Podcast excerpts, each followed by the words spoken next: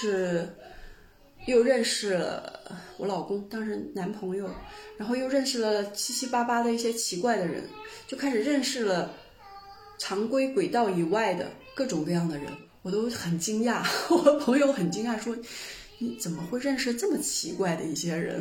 都搞独立电影的、地下音乐的，然后各种各样的，我都不知道他们怎么活下来的一些人。”就就这样，然后呢，我因为我们搞建筑行业，就接触很多地产老板嘛。我有我我最后一任老板，他有电影梦，他以前在兵团的时候就写影评啊，搞放映啊这些的，在一然后在沪西文化宫，还跟刘晓庆啊什么什么的就关系蛮好的，就是做他的采做做他的影评等等等等的一些，所以他就有一直有电影梦。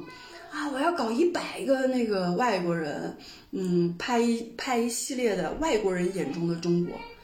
我说你这能拍什么？一百个外国人？他说一百个外国人，每次就搞半个小时或什么。我说太浅了，他们能拍什么呢？就没办法，我我觉得没办法弄啊。从我的角度，然后我就天天跟他说，然后我就开始自己在闷头写计划。其实他也没有说让我负责什么的事情。我只是单纯的觉得他这件事情不靠谱，我只是单纯的想告诉他，其实这件事情可以怎么怎么怎么做。对他当时还成立了一家公司，我们这家公司特别搞笑，他每个月给我发五千块钱，呃，每个星每个星期就上一天班，实际上就半天，就星期一大家去开会，开会，嗯，讨论我们这个星期想了些什么。这么一个人，还我们真的还正儿八经的租了办公室，还是我我设计的装修的，太搞了。我想问一下，你那个公司是干嘛的公司？文化公司，我们我们注册是为文化公司，呃，两俩年轻人，两个两个年纪稍微大一点，老中青吧，老中青三代，反正天天剩下的时间干什么呢？嗯，剩下的时间就是回家思考自己想成为什么样的人，然后再给我们发工资，就这样的一个老板，对。所以你这个老板很理想主义啊。所以我告诉你，我的我的不靠谱人生就是就是从这么开始的，反正就，呃，所以我说他是我的贵人嘛，啊，就开始我在想，你你搞这个事情。他当时也搞了一个，他还搞了那个乡村教师计划。现在你肯定也知道的，就赞助崔永元啊什么的，搞就是去，啊，去去去发声，哎，对对，类似的。当当时我并没有非常对这个计划非常有兴趣，但是他他就是想着，只要听起来特别美好、特别不靠谱、特别乌托邦，他就他就要赞助，他就要支持，就这种。然后他让我们公司，我们上海分公司，他在北京。北京呢，就是真的都是在搞音乐，呃，不是在在搞电影。我们公司呢，他就让让我们公司想想这个事情。等一会儿，等一会儿，他是房产公司吗？对，他本来是做房产，对对，他做房地产的，嗯。啊，房做的好吗？他本房吗？大的大的，大房产，就是是是那那那那几大喊得出来的那几大的其中其中的一个。明白，嗯，OK，好的。然后呢？嗯嗯嗯。然后我就跟他，我我终于有一天把那个报告写完了以后，就跟他汇报了一下。他来了一句：“那干脆你去拍吧。”然后我说：“啊，这也可以吗？” 所以，我就是一个没有任何导演梦的人，竟然居然就这么融到了一笔资。他说：“我给你十万块钱，你你想拍啥拍啥。”然后我就就这样。然后他说：“他说外国人反正干嘛的，你自己去弄，你想要什么就跟我说。”啊，我说行，然后我就弄了俩外国人，都是我朋友，然后我们就，我当时写了写了几个计划，就是就是讲比较文化，有点像文化比较城市比较的，我就想写了那个双城记，我想比较的是厦门和泉州、苏州和杭州，我觉得就是一个是这种，呃，都是历史很悠久的城市，但是一个是那种开。看起来就是非常开放的，现在也非常现代的。但另外一个呢，同样是口岸城市，但是又相对就是叫传统的，是内敛的。苏州是内敛的嘛，杭州是奔放的。那厦门是开放的，那泉州是传统的。其实这个这两个做做这种城市之间的一种生活比较啊，文化比较是挺有意思的。所以当时我我我就当然就杀到这个厦门去了，比较熟嘛。呃，就就去拍了那个《鼓浪屿》，然后我还用了卡尔维诺的那个、那本书的名字叫《看不见的城市》，就因为我们做建筑的呢，你很很容易，包括做纪录片，你很容易做那种视觉性的东西。但是我不想做，我想做那种视觉背后的人人的故事，就是在这些一一一幢幢房子下面住在里面的这些人，他们的性格、他们背后的故事等等的。当然我，我也没有做的很深了，因为我就小小试了牛刀。当然，因此也认识了很多很多那个做电影的人。后来我就去参加了云之南独立影展，也是我这位老板赞助的。呃，去参加完以后，去参加完以后，我就觉得有问题。就像我不喜欢建筑圈一样，所以我是一个野人，就是没办法的。我我不喜欢加入任何的团体，就像现在我也不想加入什么志志愿者，我宁愿一个人骑着车到处去。我当时觉得只要成圈了都会有问题。我们当时贾樟柯呀什么什么都来，在那个放映会上，我记得在一个导演的放映的这个放映结束以后，有个观众。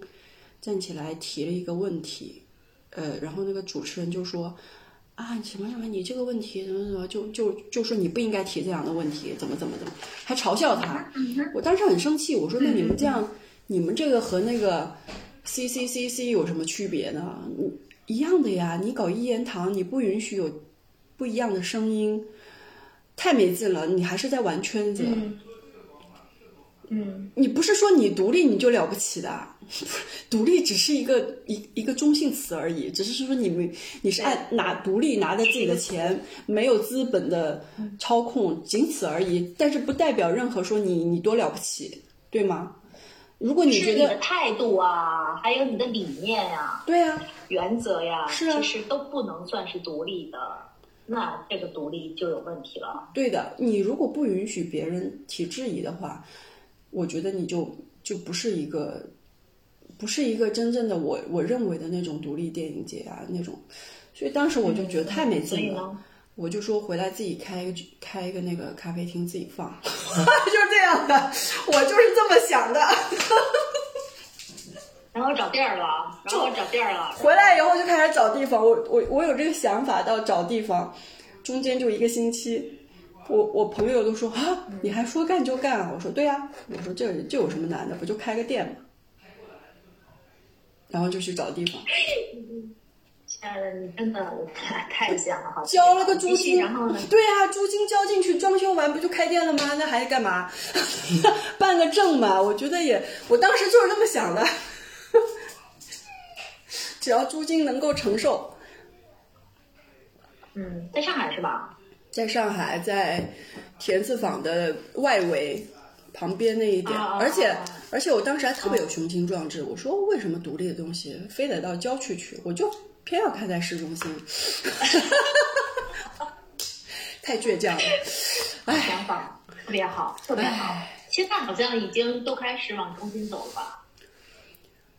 不知道，我不知道，我就觉得，反正我在这个过程中也。也也有很多其他的感悟吧，然后我我那个装修的也也也挺吓人的，黑乎乎的，是到不是整个房间黑乎乎的，然后直到有一天遇到一个巴黎人进来说，哇，你们第一次见到中国还有这样的咖啡厅，我说我只在巴黎见过，我说我说嗯，我说你见识了，我那黑乎乎的一个房间哎，里面一片白那竹子没了成黑乎乎的？啊。黑乎乎的房间，你为什么装成这样？方便看电影啦，对不对？这不是很简单。这不是很简单吗？而且我放电影是很严肃的，我说，哎，我们马上放电影了，放电影的过程中不点咖啡啊，因为打打奶的声音会影响大家那个看电影。结果慢慢的就是再也没人来了，笑死我了。我放那些电影谁愿意看呀？太严肃了也。而且我一开始哦开始就是开始就是严肃到，比如说我我放谁的电影，我会请那个人来嘛，嗯，那我的成本多高呀，是不是？对，嗯，对、住宿什么的，对，是的，而且我放所以放他电影的时候，我没有收收门票什么，什么都没有。我觉得就是应该就是凭大家自自觉，但是到最后自觉的 donate 对吗？当然不自觉了，大家啃我一地鸡骨头、压压脚，然后我清清洁还困难的要命，然后啃在我那个巴塞罗那椅上，哦，真是，哇，这我真的是，我当时就对这帮文青之，哎，我都不好说他们有了。再认识，明白？有的再认识，我知道，我知道，我知道。哎呀，教养问题。还有人，还有人就是就是点了星巴克跑到我这儿来，坐在那儿看电影的。然后我就觉得这些人吧，没有对我来说就是没有没有教养，没有基本的礼貌，基本的礼貌都没有。所以我后来就是很讨厌这些人明白 啊，然后我就觉得好讨厌啊。但是后来我我的房东要给我涨租金，我虽然后面做的很好，是后面做音乐会啊，做这些做的热火朝天的，也有做过一场音乐会来一两百个人那种那种状况。我才一百多平方啊，你想，挤得他们都在门口、门口的台阶上看，也有很给我很多鼓励的人，所以我也我也不是说我老我因为那些那些不尊重我椅子呀，不尊重我环境的人，我就不开这个店了，是一个综合因素。但是但是我在做这个这些事情的过程中，我还做了很多那个海派文学朗诵会，那个 Yesenia 的那个配音，呃，叫什么来着？呃，刘刘什么宁？上影厂的那个，上影厂的那个哎，刘刘以宁吧，好像哇，我见到他真的是，哇，他声音太好听了。他在那里读张爱玲的那个那个文章，哇，我让人感动的。而且我我当时我太喜欢那些上海的那些阿姨了，她们来这儿吧，叽叽喳喳的，一开始叽叽喳喳吵，那也没什么。但是每个人起码都都点茶，都点咖啡，什么都坐在那儿。等马上要开始的时候，我我是我是一个长条空间，有不同的布帘隔着，他们在最后一个布帘，嗯，等哗布帘拉开的时候，一身旗袍走出来，真的，他们带着是是干嘛呢？是干嘛呢？就是为了听听这个他们这个朗读会，哦，就是他们的仪式感的，仪式感。是很有仪式感的。没错，换上了高跟鞋，换上了旗袍，所以这些阿姨真的是有腔调。哦。然后我办，哦。嗯，后来后来隔了几天以后，我家我们我们我们店就来了那个黄浦区的文化局局长，特别好玩儿，两口子来就一直跟我说说你你太理想主义了，你这样做怎么赚钱啊？我说没事儿，我我做设计养他。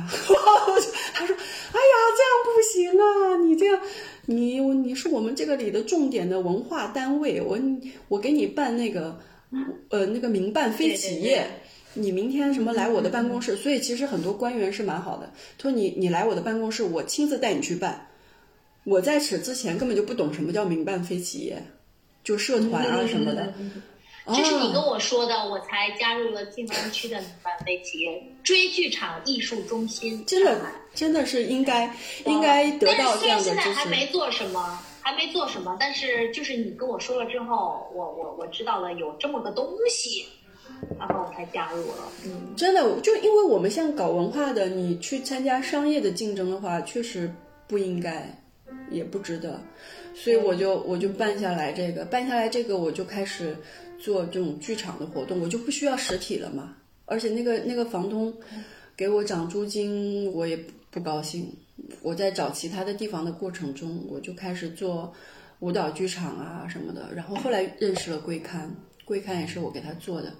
第一场在上海，嗯，然后贵刊哎，桂刊当时住我家，我当时整个被他的生活态度啊，呃各方面的厨艺啊，就是他对待食物的态度，还有那种自由度，就是挺震撼我的，所以我就挺想跟他学点什么的。我我倒不是说我我怀着一颗特别想学舞踏的心，当时去找到了他学，而是一个综合的你跟。我说他对他对食物的态度是什么？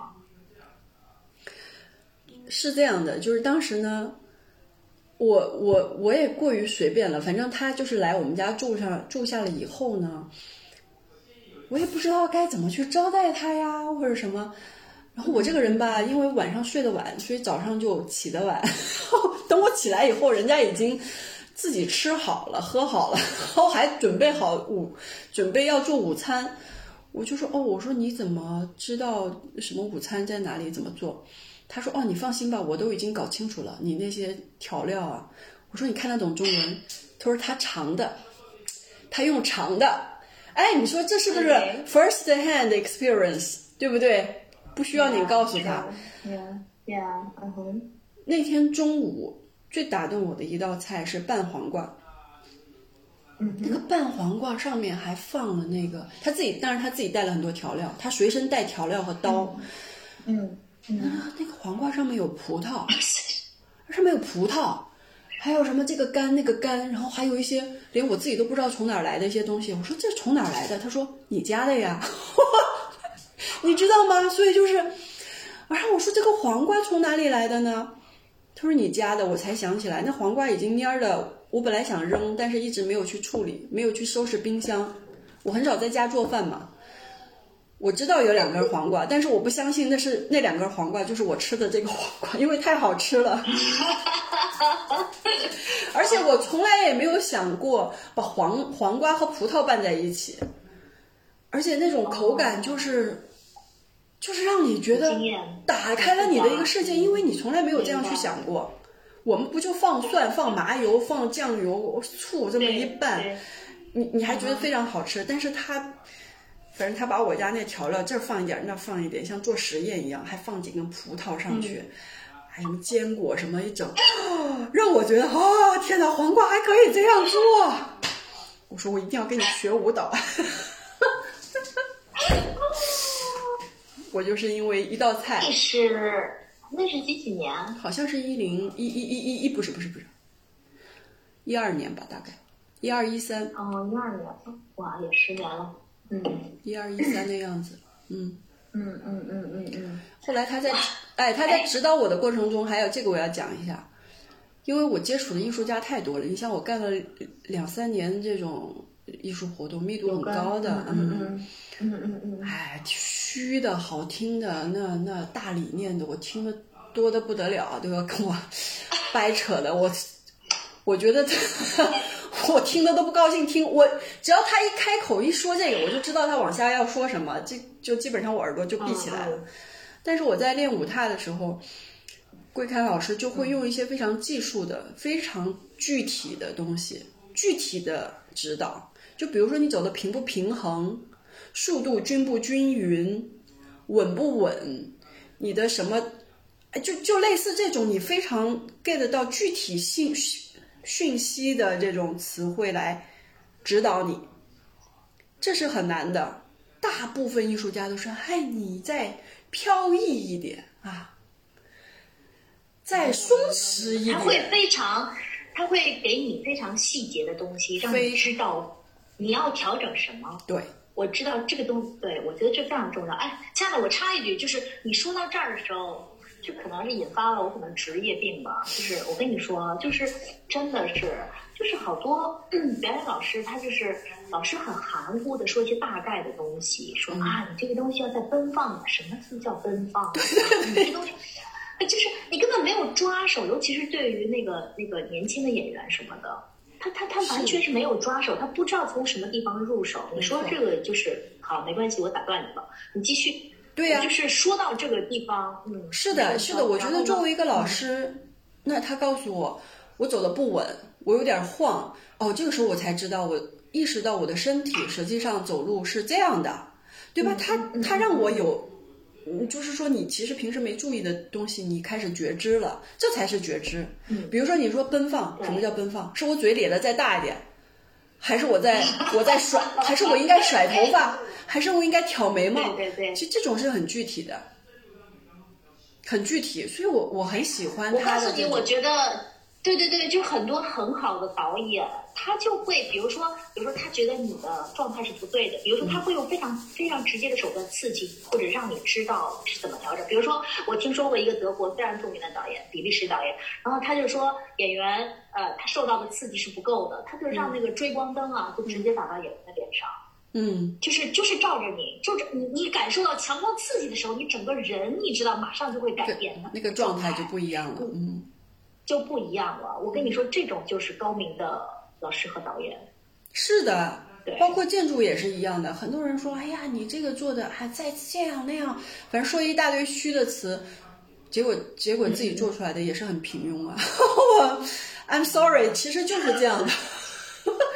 I know, I know。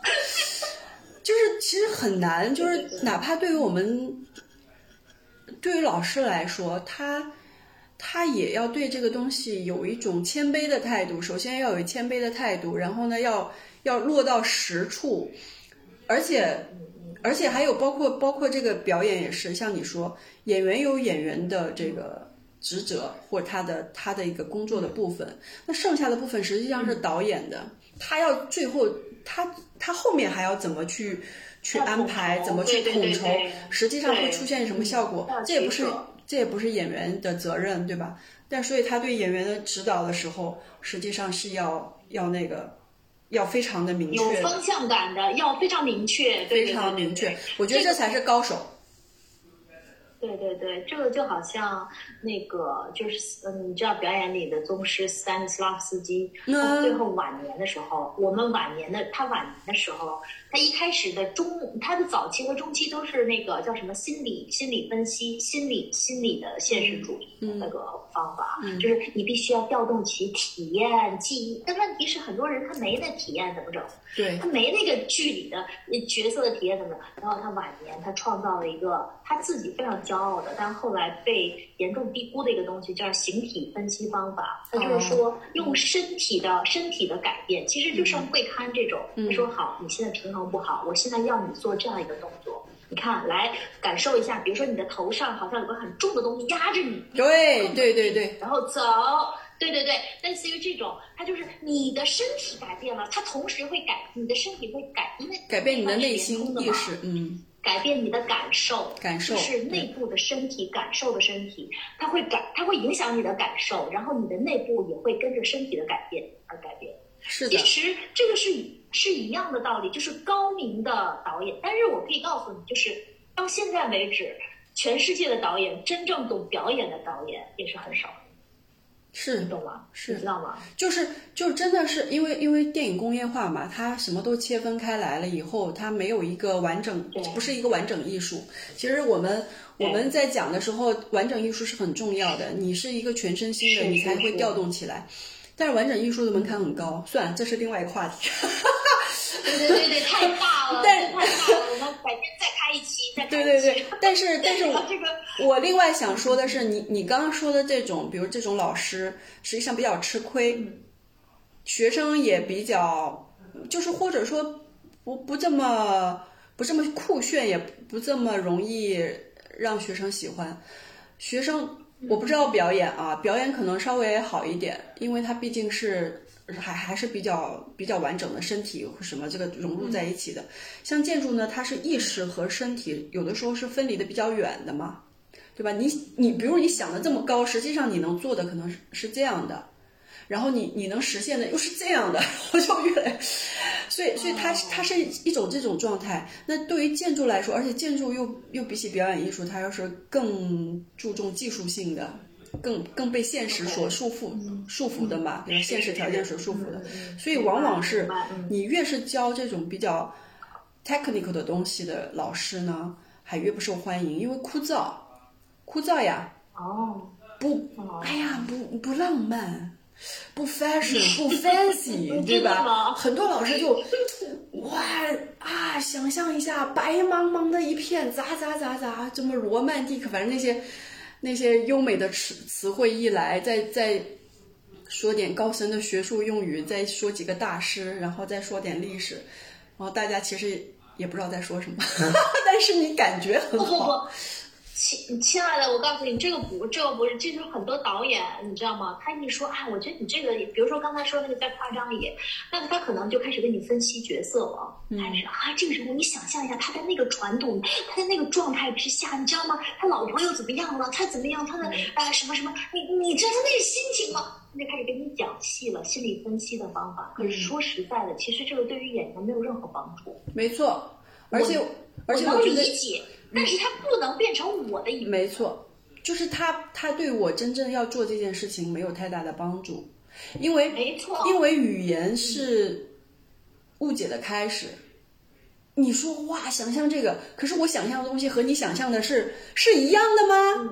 我的感受和你的感受是一样的吗？这个不一样啊！亲爱的，这今年我们又出现了，我们出现好多金句，又一个金句出现了，语言是误解的开始。我跟你说，太棒了，这句话你能给我记住？我我我是不是拿个笔记一下？这是 语言是误解的开始。我告诉你，真的是，真的是，就是你现在看到说好多导演就是捶捶胸顿足的，他们也特别郁闷，你知道吗？你怎么就不明白呢？我跟你说，你感受一下，你想象一下那个场景。这个怎么想象？我没有经历，就好像现在的演戏演员，他真的没法想象。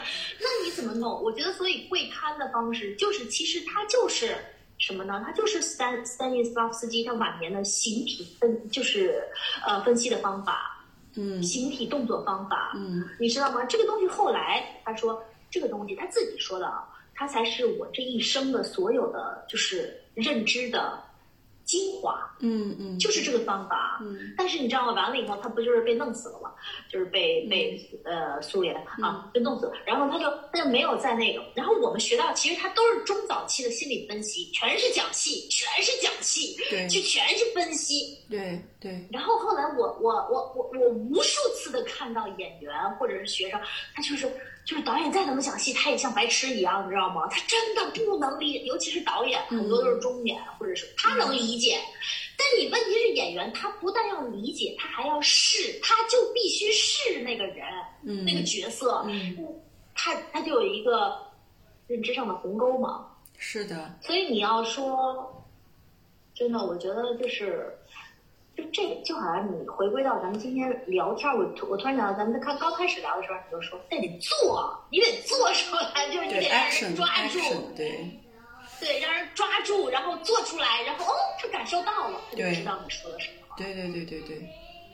所以这个这个是这个是很重要，包括你看这个再延展开来，哪怕你演员做到了你导演想想要的那个东西，可能不是完全吻合，可能他做到了，那你传递到观众那的时候，其实都在层层的误解，就每个人有自己的解读。所以你说这个东西，如果你你光靠解读，光靠感觉，光靠描述这种虚虚虚的词汇，我觉得这个不是做艺术的态度。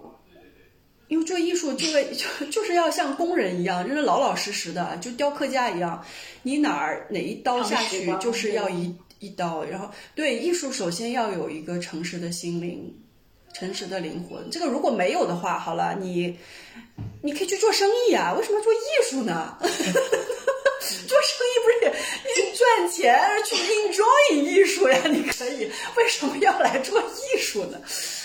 做艺术就是京剧，你看看你这个京剧太多了，就是最 诚实的，要不然你何必呢？对不对？没有必要，因为因为真的是这样的，艺术因因为有的时候，你你是赤裸的，有时候在艺术当中你会被伤害的，明白。你会你这是冒冒一个巨大的险，这个险。这个险不是说谁都冒得起的，但是如果你说你想做一个流量明星，你想成为这个工业就是生产链条上面的一个当红的，那是另外一回事，这跟我们今天讨论的不搭嘎，没有关系，哎，没有关系。啊对对。那如果说你真的想做艺术的话，这个是需要巨大勇气的。我我所以我很佩服呀，我很佩服的。而且你要是从一个无到有的过程，按按这个呃在基督基督教里面来说，其实这是模仿上帝的一个行为，就是从无到有，无中生有啊！你去创造一个从没有到创造出有，这我觉得个是我们俩都是这种人，我觉得我们俩都是这种人，专门干这种无中生有。无中生有啊，对吧？那那你就会问，呃，就比如说我们为什么要有呢？这个世界乱七八糟的，对，为什么要有？你去想呀，去想为什么要有。之前没有，但是从你这儿就可以有了呀。而且有可能，对啊，之前你知道吗？我在非常年轻的时候，就是零零四年零到零六年那个时候，我做了几个影视剧的制片人。我刚开始做制片人的时候，就是因为我刚毕业的时候，表演系的学生嘛，都是做演员嘛。嗯。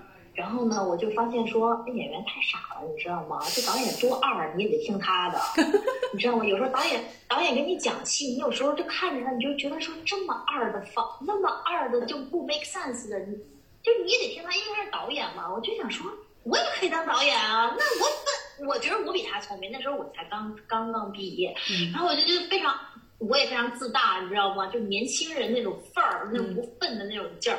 然后后来我发现说。发现说，中国导演也很怪，中国导演好像也说了不算，他得听制片人呢，他得 当制片人去了。对，后来我就说，我当制片人得了，制片人不就是？传一个本子，找一个好的主题，找一个编剧写个好的故事大纲，然后你把这个剧本的前几集写出来，然后你交给，就是比如说我电视台有朋友，然后我就交上去，对吧？然后就觉得他们特别好，他们就说预购，然后就就等于说我生产一个东西，然后呢，我找着卖卖家，就是找着买家，嗯，然后中间我把它生产出来就完了，只要你前后两端都固定了，也就生产出来了，就像你当时开油温一样嘛，嗯，反正我不管，反正就是怎么着一样。一样的意思，你知道吗？对呀，特别二的无中生有，然后就非常非常就是一两蚊子扎进去，也就做了做了四五个戏的制片人。然后说实在的，我挣钱了，真的不错。然后第一个戏就卖给央视了，就是一把卖给央视，然后就是就是非常好。当时，但是后来发现说，其实这个模不说后来为什么不喜欢这种影视剧的模式，因为我自己拍的戏我不不愿意看。虽然我挣钱了，但是我不愿意看，是因为。就好像你说是，就好像你说是，我虽然搭了一平台，但是你们那个素质那么低，我就很烦。就拿着星巴克进来，就很烦。就是我老是有一种那种特别不切实际的那种小布尔乔亚的任性的那种个人色彩的喜好。就这种事儿呢，你就当不了一个牛制片人，你必须得抛弃一切喜好，就一切朝最后，嗯，结果怎么样？挣钱了吗？挣钱了就行了。我做不到，我做不到。后来你知道，但是这个事儿给我一个启示，就是所有的事儿回归到本源，它其实就是个很简单的东西。嗯，有人买，有人卖。嗯，你把中间做出来，对接完了，就 是你知道，就是当时想的。但是后来也是经历了很多糟心的事儿，酸甜苦辣，你知道吗？就是怎么卖片呀，怎么跟人家接触啊，乱七八糟。你要知道，你做两三年艺术机构，你最知道了，就是各种人呐，就是有骗子，有真的，然后有一半骗子，一半真的，你也不知道，你还得评估，你还得，你你你你这很复杂。但是这件事儿给我的给我的体会就是。所有的经验就是，你最终就是这件事儿，我为什么能够做几年还做成功了？嗯，本质上就是评估标准就是成功了，因为我挣钱了，嗯，你知道吗？然后就是就是因为我作为一个表演系的学演员的一个学生，刚毕业我就做了 这件事儿，完全是出于一脑门子一腔热情，嗯，然后也就做了。就是他给我的体会就是说，不要想那么复杂，嗯嗯，这件事儿本质是什么？这件事儿本质就像你说。我就想做一个电牙，我就想找个地儿放个电影，所以我把它弄成黑一点的，然后 就是看一看得了，就是对黑，就是我所以，所以我为什么问你为什么装成黑的？就是作为你建筑师啊，我问你这个问题，那你你看你回答我也很单纯呢，也就是。我想放的看得清楚，对呀，很清楚啊，放电影方便，是啊，很简单，是啊，说到底，所有其他的东西累积上去，它肯定有很复杂的，但是最归根到底，它那个初心就是单纯的。嗯，我就是做这个，是我就是为了这个，然后碰到什么你就面对什么。但是这个需要巨大的勇气。而且你做制作人的话，你到最后，如果你想，你还想做一点，呃，符合你自己的审美啊，你自己的要求的一些东西，那就需要更大的勇气了，是吧？嗯，那电影更难，电影更难。我觉得电影因为是一个纯的工业工业产品，它不是你个人的东西，它是一个大的班子，你你可控的因素太少了，太少了。哪怕你是制片人，哪怕你是谁，就是你可控的因素是非常少的，所以他没有我。最近有一个，对我最近有一个发现，就是说你在启动了一个事儿之后，嗯然后你会发现在这个事儿的执行过程中呢，有很多不可控的因素，就是有很多因素你是没法儿，就是嗯，你只能面对它，然后处理它，然后不断的。不断的回到你的初心，然后然后安慰自己，然后再想办法处理它。嗯对对对，我嗯，但是只要你享受这个过程，而且过程既是你的目的，那这件事情你就可以一直做下去。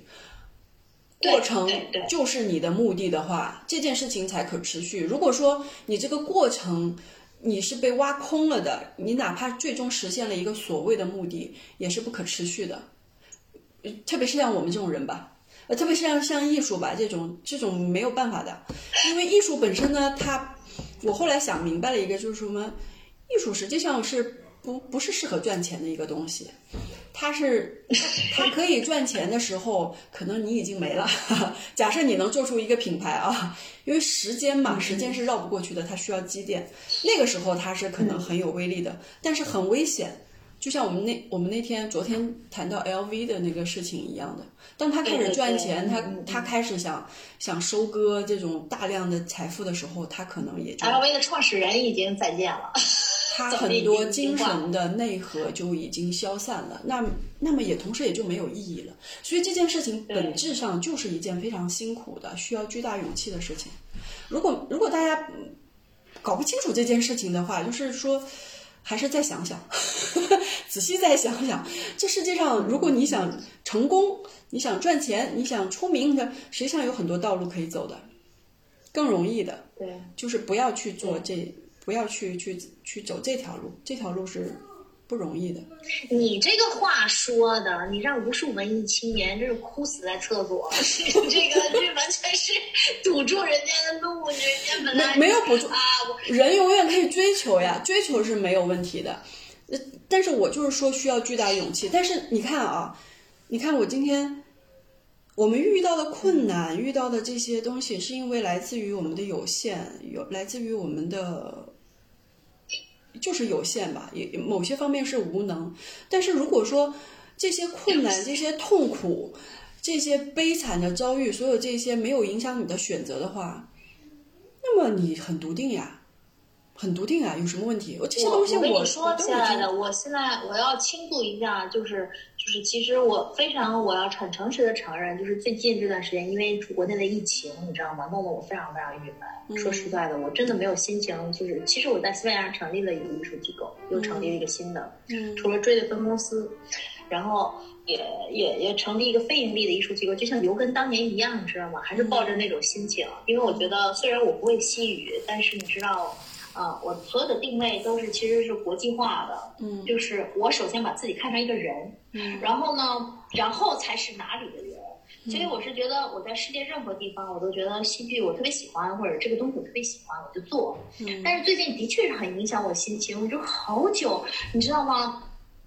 就是我的同事啊什么的都在等着说你快点儿，你快点方案拿出来，做什么做什么。之前哎呀，很多雄心壮志，你知道吗？做这个国际化合作，的西班牙，我反正我在北极，我也得我也得做戏剧，就是一定可以做。我就看，但是最近我跟你说，啊绝对被打消了，你知道吗？嗯就是弄得我一点心情都没有，老是天天看着这种惨事儿。暂时的，暂时的，嗯就乱套了，你知道吗？就是真的乱套了。但是，但是我还是觉得，就是我觉得我们应该，哎，田老师在叫你。对，没事儿没事儿，他跟他爸爸在外面玩呢，嗯，嗯，我觉得徐老师好好啊，真的。对，真的。还可以徐，徐老，真的，徐老师，徐老师跟你真的特别有夫妻相。是吧你们俩长得太太像了，你们俩就是一家子。我拿我初中的一张照片给他妈看，他说：“哎，这是徐凯的吗？”嗯，我说这是我的。哦 那你俩真的是兄妹啊？我说你你你你，自己有几几个小孩儿你们俩真的太像，嗯，有点像。嗯嗯。徐老师是不是平时挺理性的，比你理性一些？不一定，不一定，这不一定的。我们两个是交交替的，嗯，我也我也是有，吗我也是比较理性的一个人，就是我现在我感觉女人大部分就是在我面前展现的就是很冲动、很 理想主义、很勇敢。我哎，我勇敢这一点是，因为我为为什么呢？因为我跟你讲的好多都是我人生当中比较重要的一些节点嘛。我对于重要节点这件事情是呃抛弃理性的，理性是因为理性叫权衡，你在重要的时候就是要凭感觉，但是你在做这件事情过程中，你应该使用理性，对吧？你理性我觉得不是万能的。就是我怎么样把这件事情做成，我要理性。但是我说我要做什么事情，我要去哪儿，我要干嘛，什么这个一定要感觉，这个才大。方向，对大方向。我告诉你，我告诉你，很多人，我觉得这种这种这种能力退化了。我必须必须要说，大家就是分析来分析去，反正对我来说，就越分析，一切我只要分析的多了，一切决定都是错的。我可以告诉你，我就越分析的多，这个决定一定是错的。嗯然后前两天你知道吗？我请了西班牙剧院，就西班牙最大的公立剧院叫呃 Teatro Español，就是西班牙剧院在马德里的，就是西班牙最大的公立剧院。他们的艺术总监一个女的，然后是西班牙和法国的混血儿吧，然后就是比我大几岁，比我们大几岁。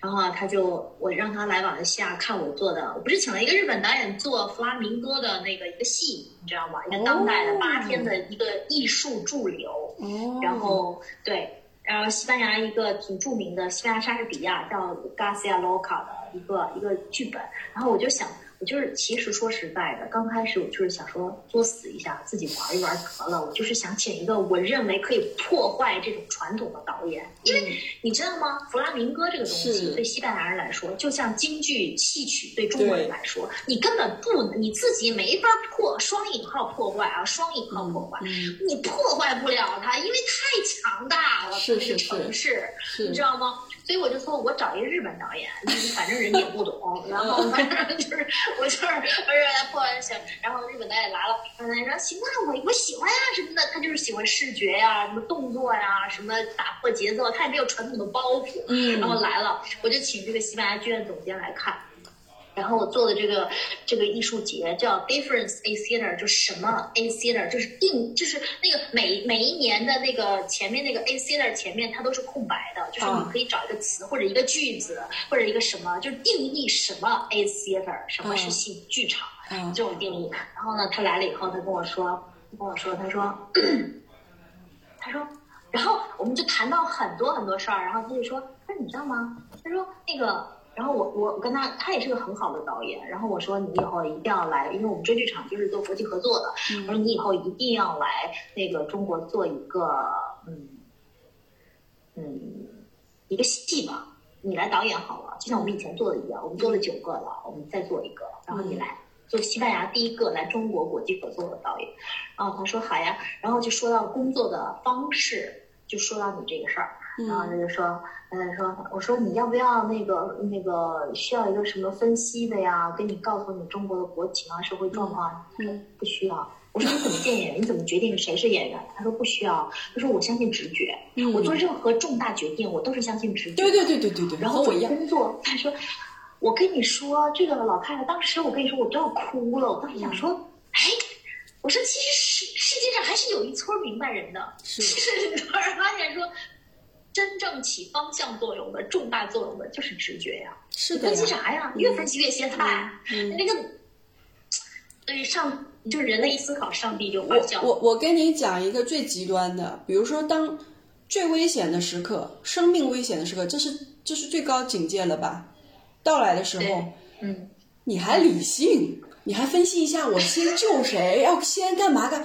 不可能，你第一时间孩有孩子的第一时间扑向孩子，这个这个东西那还肯定啊，还需要啊，对吧？你旁边有父母的，绝对就是这个东西不需要。所以我就说，直觉是非常重要的，大家不要去不要去轻视它，因为现在，嗯、现代社会对理性、对科学的那种推崇，依让赖，对对对，依赖，没错，依赖。你说这个词更、更准确，依赖。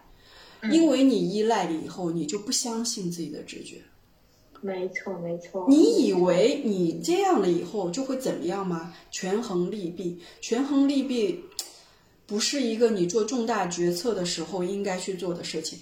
做重大决策就要去想对或者错，只做对的事情，你心里觉得哪个对就去做哪个。至于你失去了什么，那根本就不要去考虑，因为 you never 亲爱的 know，这个 you never know。你这你你这段话的，你这段话只能给那个懂的人，他自然懂，然后他马上就会啊，对。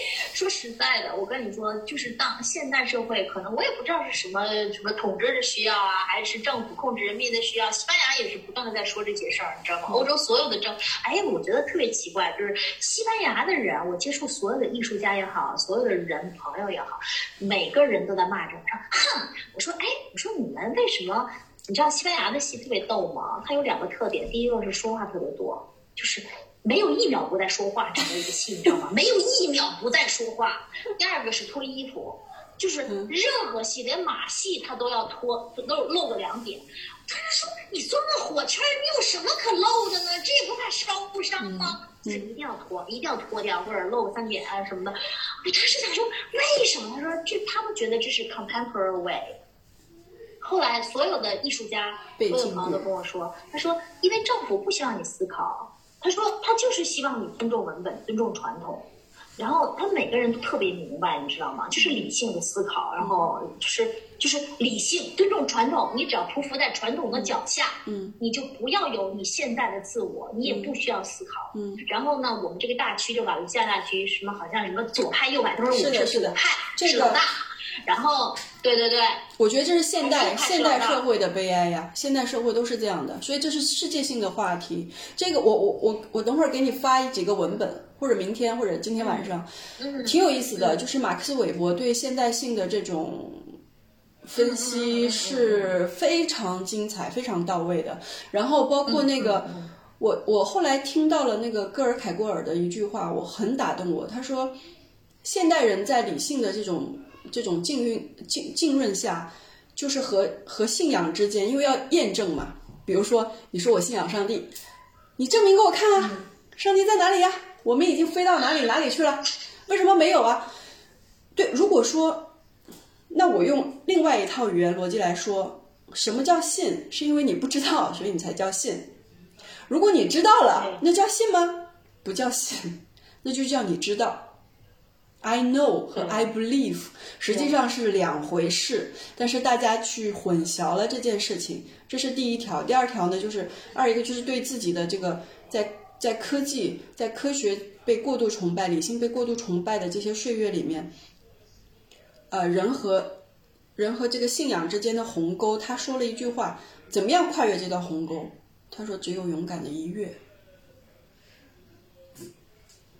就这么简单，只有勇敢的一跃，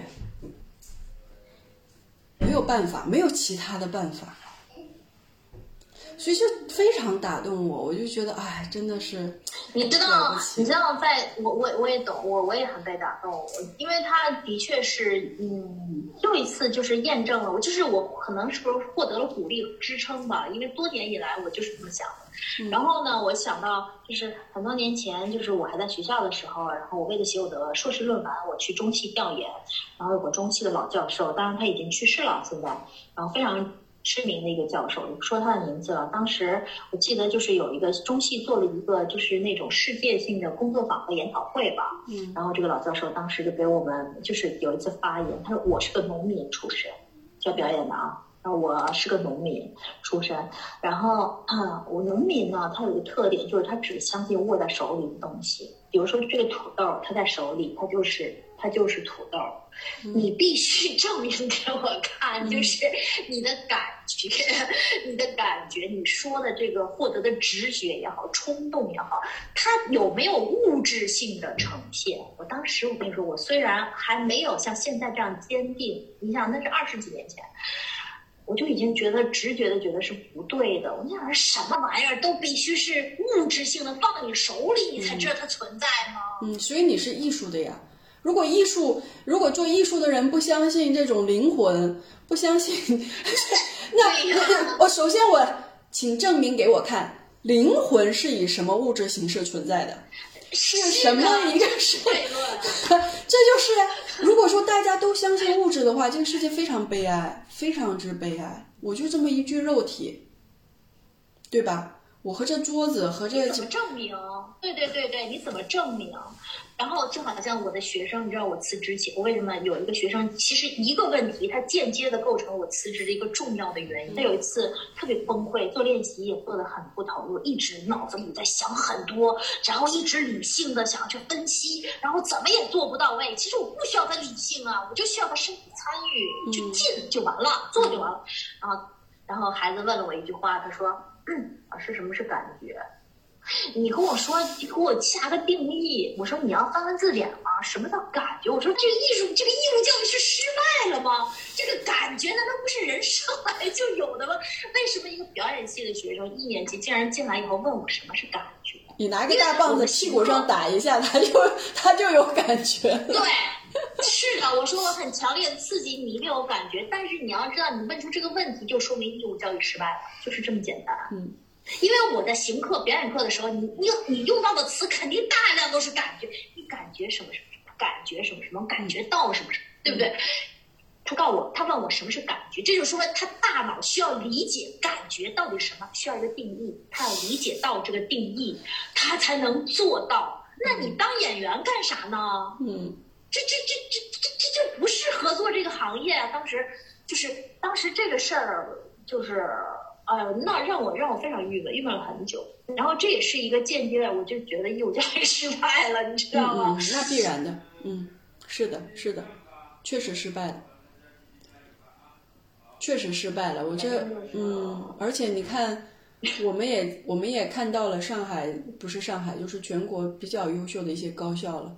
的一些学生的状态，但也不是说全都不好，也不是说都全都不好吧。但是有些普遍来说，普遍来说的他们的通病，嗯，不知道在成长过程中可能会慢慢的发现吧。但是确实，确实证明我们的教育是你知道吗？失败了是吗？有些有些部分就是人本身人本的那些部分是失败了，对吗？因为你你你不相信。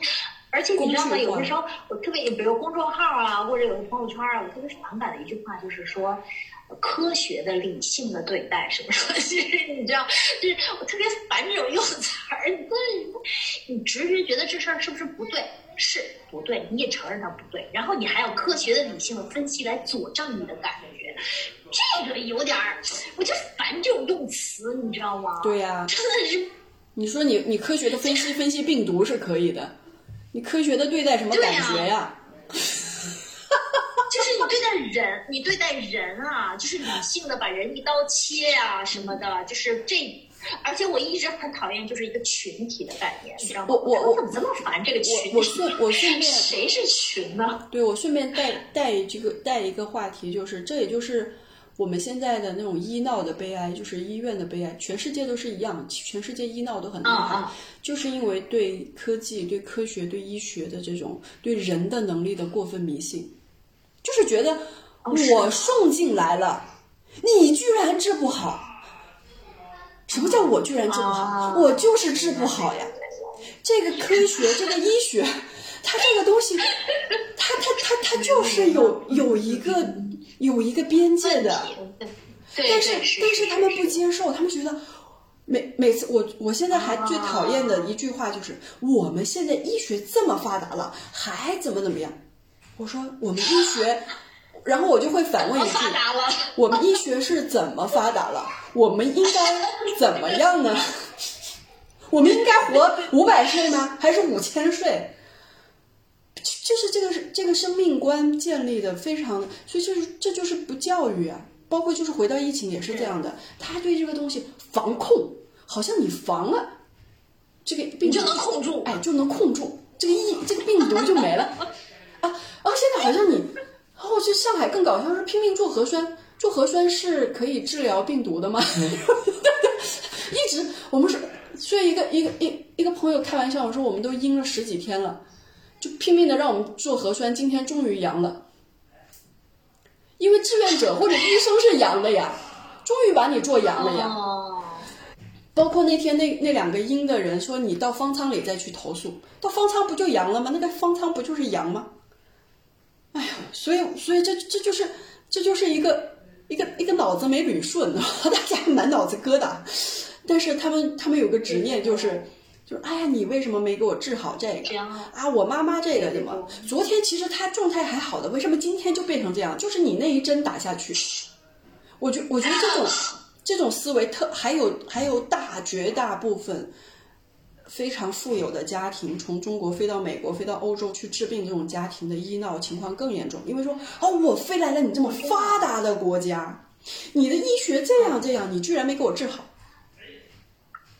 哦，是吗？嗯，所以这这是一个非常，就是就是科学崇拜的这个这个时代的一个悲剧。对对对，我特别讨厌说冷静和理性的对待这个，分析一下，好像然后怀疑所有人的智商，说你的智商怎么怎么样，科学怎么？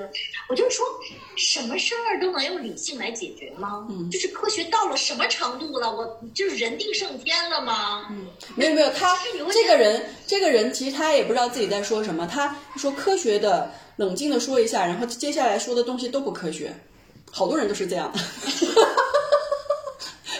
就是他也没有做到科学，然后，然后其实他自己也非常不冷静，否则他也不会写那么非常 ridiculous 的文章了，嗯，所以就不用理他，嗯，而且而且现在的人吧，呃，有些文章它是有话术的，其实话术这个东西是在古希腊里面就叫修辞学，也是非常是一门学科，是一门学问，其实无所谓你有没有道理。只要你自圆其说，只要你逻辑自洽，他就把能把你绕进 绕进。去。哎，我发现这也是其实古希腊一个挺自由的东西，就是你只要相信你自己的一套逻辑，嗯，可以，我尊敬你，嗯，我就是就是啊，对呀，所以他们他们他们有辩论，他们有这种广场发表演说的这种文化呀。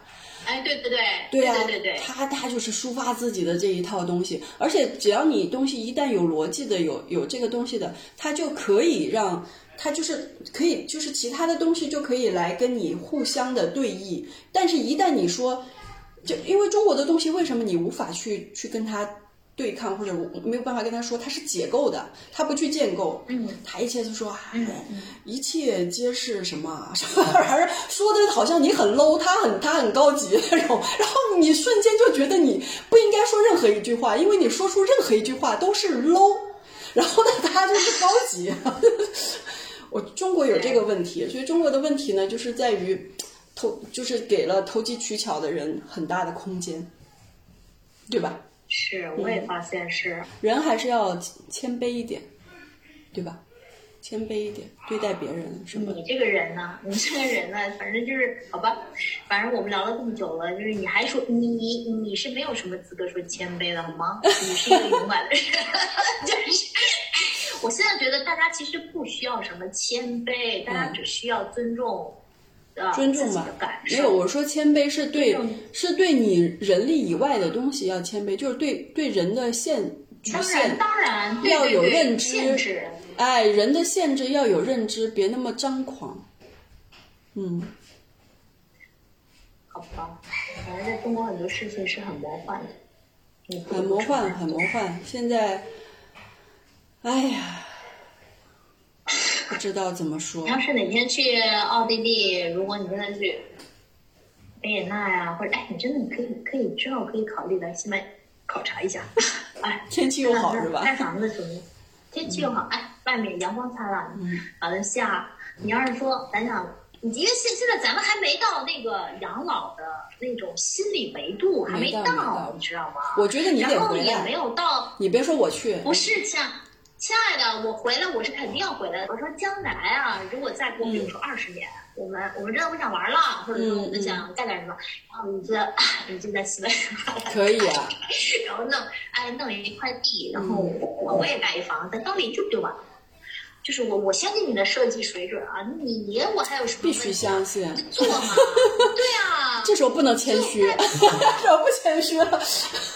对啊，养老的时候，我觉得就是就是你要是自己盖房子，一定要算我一份我我也要我也要那个，我也要一个我喜欢的房子。忒好了，我觉得这样啊，是啊，我觉得你得回来。我觉得疫情过后了，上海人民特别需要戏剧，特别需要戏剧。你现在必须就得计划起来，是疗愈一下我们大家，疗愈一下上海这么多文艺青年，文艺青年的，而且我觉得上海文艺青年的，我我我那个油根的就不说，那个太少部分，真的就是品质特别高，水准也很高，然后群体也很大。而且往往是这帮人受伤是最深的，因为比较敏感，特别敏感。嗯，我觉得是需要艺术的。这个灾难过后是需要艺术的，所以你行吧，亲爱的，我算被你打了鸡血了，我算被你打了鸡血了。其实本来我完全可以就是在阳光中，就是好好的喝着酒，然后聊着天儿，然后 把你西班牙的阳光带回来。是我，我也在想，我其实现在最近就是因为受到国内的气氛的影响，所以我真的是挺……我们不但不能走，我们不但不能走，还得回来，就得来这。好的，我会回来，在在这里，好的，和这些受伤的人在一起。嗯，我要振作，要振作，好吧？好吧，亲爱的，太好了。哎呦，今天这个真的是，我跟你说，真的是帮了我好多，要不然我感觉我要爆炸了。你知道吗我感觉光光就是完全是碎片，我跟你聊会儿天儿，我觉得特别好，特别好。我回头给你写计划，我我我写计划能力还是可以的。写什么计划？回你回来以后要干什么事情的计划？好的。所以我看看，我看看我能不能干什么，我能执行什么。就其实现在我也，其实我跟你说，这个疫情就是上海封城之前，我已经做了很多计划了，你知道吗？嗯，我已经有很多计划了，然后马上要排的一个戏，然后 就两个戏，其实就二四年的计划我们都定了。嗯，但是你知道，他一动，你知道吗？我就被打扰，我我感觉我还是很脆弱的，我他妈就为什么不能坚定呢？就是就是听而不闻。然后视而不见，不要看朋友圈，就做我的事儿。我做不到。脆弱，脆弱才是人性很光辉的一面啊！有的时候你要这样想，嗯。就得承认他，面对他，对吧？面对他呀，不要就是面对自己的脆弱。嗯，承认自己的软弱。好吧。我每天都很软弱，怎么办？我每天都很软弱，但是但是现在开始，我明天开始不不，我现在开始，我放下电话，我就要再想一想我们之后的戏什么的。对呀，你来上海，我肯定跟你一起做。我以前还觉得，哎呀，这个做我这个不一定啊，我可以做点这个就，但我觉得如果你回来做这个，我肯定会和你一起做的。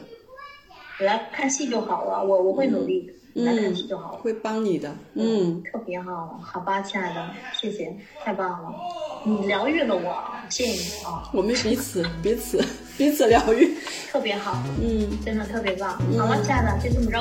好嘞，啊，拜拜。好了，嗯，拜拜，亲爱的，拜拜。